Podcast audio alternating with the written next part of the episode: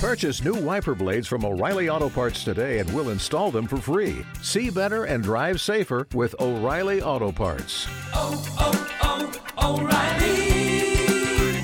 O'Reilly Auto Parts. Today is Wednesday, October 25th. So we'll tell you about a tense meeting at the United Nations that has the Israeli ambassador calling on the UN Secretary General to resign. And an elderly woman snatched from her home and held hostage by Hamas just spoke about her experience publicly for the first time. Also, how prosecutors building cases against former President Trump are getting help from more of Trump's own ex lawyers. Plus, why more than 40 states are now suing the company behind Facebook and Instagram, what new data shows about Americans taking sick days off, and which major movies are now being delayed. Those stories and even more news to know coming up. Welcome, welcome to the Newsworthy. All the day's news in around 10 minutes. Fast, fair, fun, and on the go. I'm Erica Mandy. Thanks so much for being here. You ready? Let's do this. The war in the Middle East sparked an especially tense meeting at the United Nations this week. Israel's foreign minister gave a passionate address at the UN, framing Israel's battle with Hamas as a war of the free world against terrorism and many world leaders agreed that Israel has a right to defend itself. But they're having an especially tough time reaching a consensus about how to address what's happening in Gaza. The UN Secretary General called for a ceasefire. In his address, he acknowledged that Hamas's attacks on Israel were appalling, but he also pointed out that they didn't happen in a vacuum. And mostly, he said Hamas's attacks on Israel, quote, cannot justify the collective punishment of the Palestinian people. Well, those comments sparked huge backlash from Israel and its supporters. And the Israeli ambassador to the UN called on the Secretary General to resign. As for the U.S., Secretary of State Antony Blinken suggested humanitarian pauses to let aid reach Palestinian civilians, though he did avoid using the word ceasefire. Inside Gaza, Israeli airstrikes have been ramping up even more. The fighting has decimated entire neighborhoods, leveling homes, schools, and mosques. And aid groups say the humanitarian crisis in the Gaza Strip is getting worse. Some aid convoys have made it to Gaza with food, water, and medicine, but CNN says Gaza is actually only getting half of 1% of the amount of aid it normally receives. And remember, Israel won't allow fuel in because it says Hamas will just use it for military purposes. So, with that, a major UN agency in Gaza says it will have to stop aid operations today unless fuel is allowed. Well, in response to all of those concerns, the Israeli military told the UN to ask Hamas for fuel, saying militants actually have plenty of it. The UN will keep meeting today and later this week. Another top priority for the United Nations is securing the return of more than 200 hostages who are being held in Gaza. Outside the UN yesterday, family members of those being held captive pleaded with world leaders to rescue their loved ones. But there are a lot of different ideas on how to do that. Still, talks are ongoing involving Israel, Hamas, the U.S., Qatar, and Egypt. And Israel's military dropped leaflets in Gaza yesterday, offering reward and protection to any Palestinians who could give them information about the hostages. Hamas says the hostages have been placed in locations across Gaza to make it tougher for Israel to target the militants or carry out any kind of rescue operation. Only four hostages have been released so far. And yesterday, one of them shared what happened to her, becoming the first hostage to speak publicly about it. The 85 year old grandmother called the ordeal hell, saying militants snatched her from her home and drove her away on a motorbike. She says she was beaten and forced into what she described as a huge network of underground tunnels.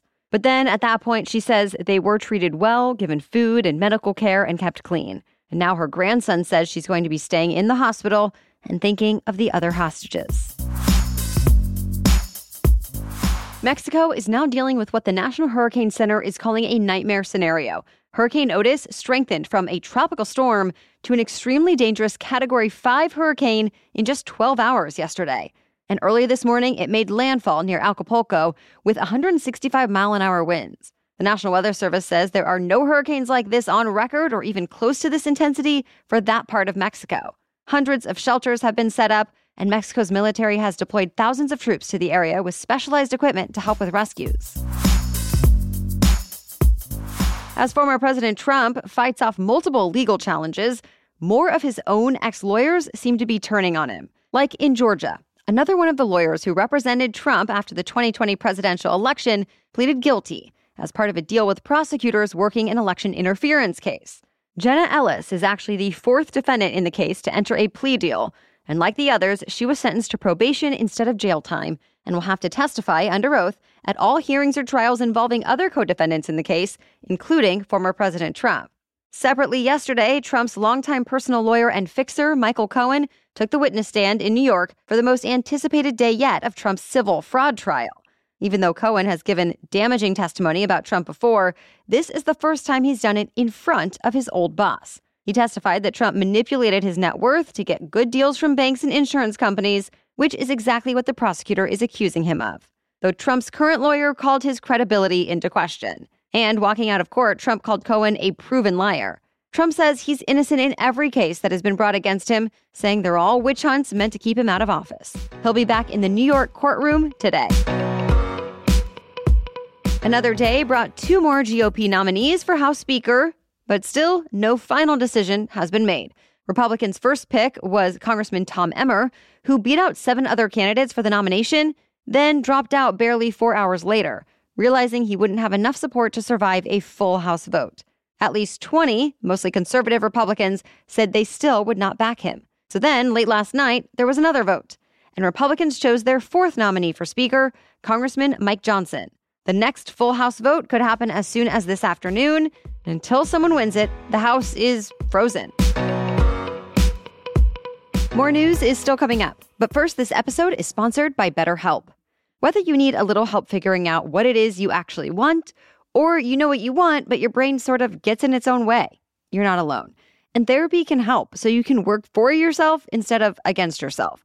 And let me be clear therapy can be helpful even if you have not experienced major trauma. Learn positive coping skills, how to set better boundaries, and ultimately be the best version of you. In fact, I like to think of it as going to the gym, but for my mental health.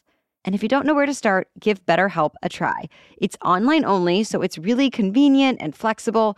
You can get matched with a licensed therapist really quickly, and you can communicate with your therapist in whatever way makes you feel most comfortable messaging, phone, or video. Make your brain your friend with BetterHelp. Visit betterhelp.com slash newsworthy today to get 10% off your first month. That's betterhelp, H-E-L-P dot com slash newsworthy. Okay, now back to the news. For the first time in a year and a half, the FAA will have a permanent leader. The U.S. Senate confirmed President Biden's pick, Mike Whitaker, to head up the Federal Aviation Administration. The air safety regulator has had temporary fill ins since the previous leader quit early last year. And the agency has faced a slew of problems along the way.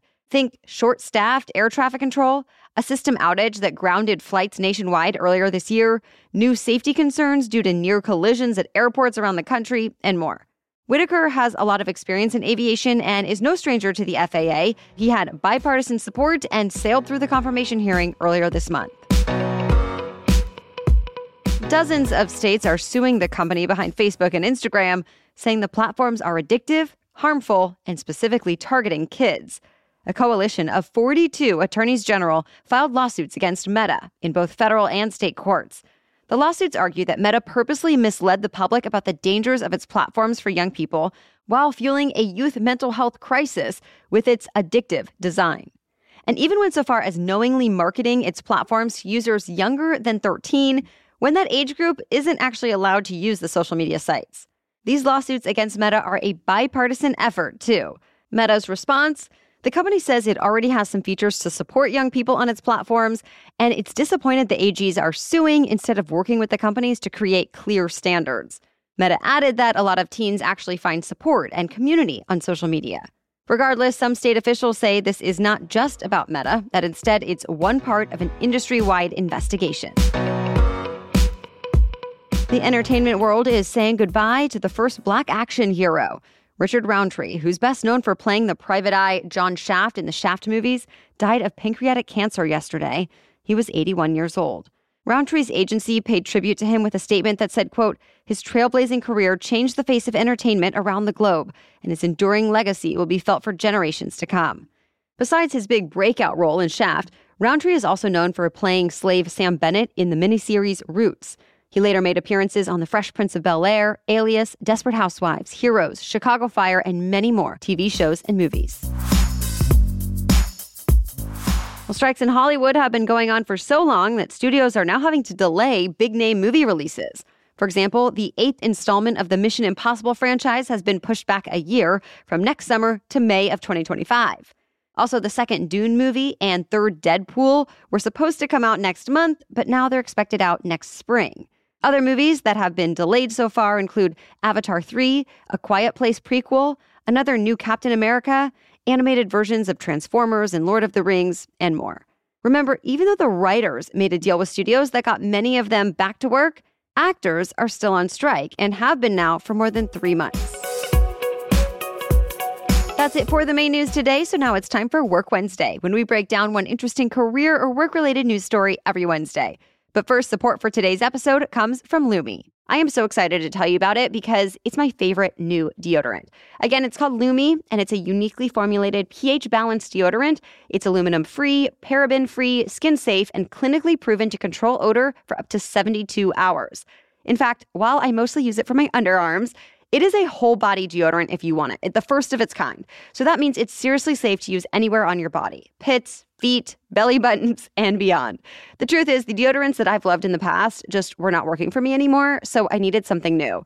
And I found it. Unlike some deodorants that try to mask odor with a fragrance, Lume is formulated and powered by mandelic acid to stop odor before it starts. Lume's starter pack is perfect for new customers. It comes with a solid stick deodorant, cream tube deodorant, two free products of your choice, like mini body wash and deodorant wipes that are both perfect for on the go, and free shipping. As a special offer for listeners, new customers get $5 off a Lume starter pack with the code Newsworthy at LumeDeodorant.com. That equates to over 40% off your starter pack when you visit LumeDeodorant.com and use the code Newsworthy. That's Lume, L U M E, deodorant.com with the code Newsworthy. Okay, now back to Work Wednesday. So it seems Americans are getting more comfortable taking sick days off work, and some bosses say that's a problem. As you might have guessed, the pandemic really shifted things. The payroll and benefits software company Gusto says so far this year, 30% of white collar workers with access to paid leave have taken sick time. And that's actually up from 21% in 2019. And younger workers, like between the ages of 25 and 34, are leading the charge. The global business payments company FleetCor backs that up, saying workers in their 20s and 30s used to take one or two sick days a year, but now it's more like three to five. The Wall Street Journal says one reason is people are actually getting sick with things like COVID 19, the flu, or RSV. But the journal also cites managers and human resources executives who say more workers are also using up sick time for reasons like mental health or to take care of a family member or pet. Executives and recruiters also point out that there used to be a fear that calling in sick might make an employee seem weak or unreliable. But that seems to be going away too, especially in the face of record low unemployment rates. No matter the reason, some employers, like the automaker Stellantis, say worker absences are driving up costs. But some others are welcoming it saying they get better retention and loyalty from their team when they show they care. And some even offer workers unlimited sick leave now, with the idea that a healthy workforce is a productive workforce. Thank you so much for listening today. We'll be back with another news roundup tomorrow. Until then, have a great day.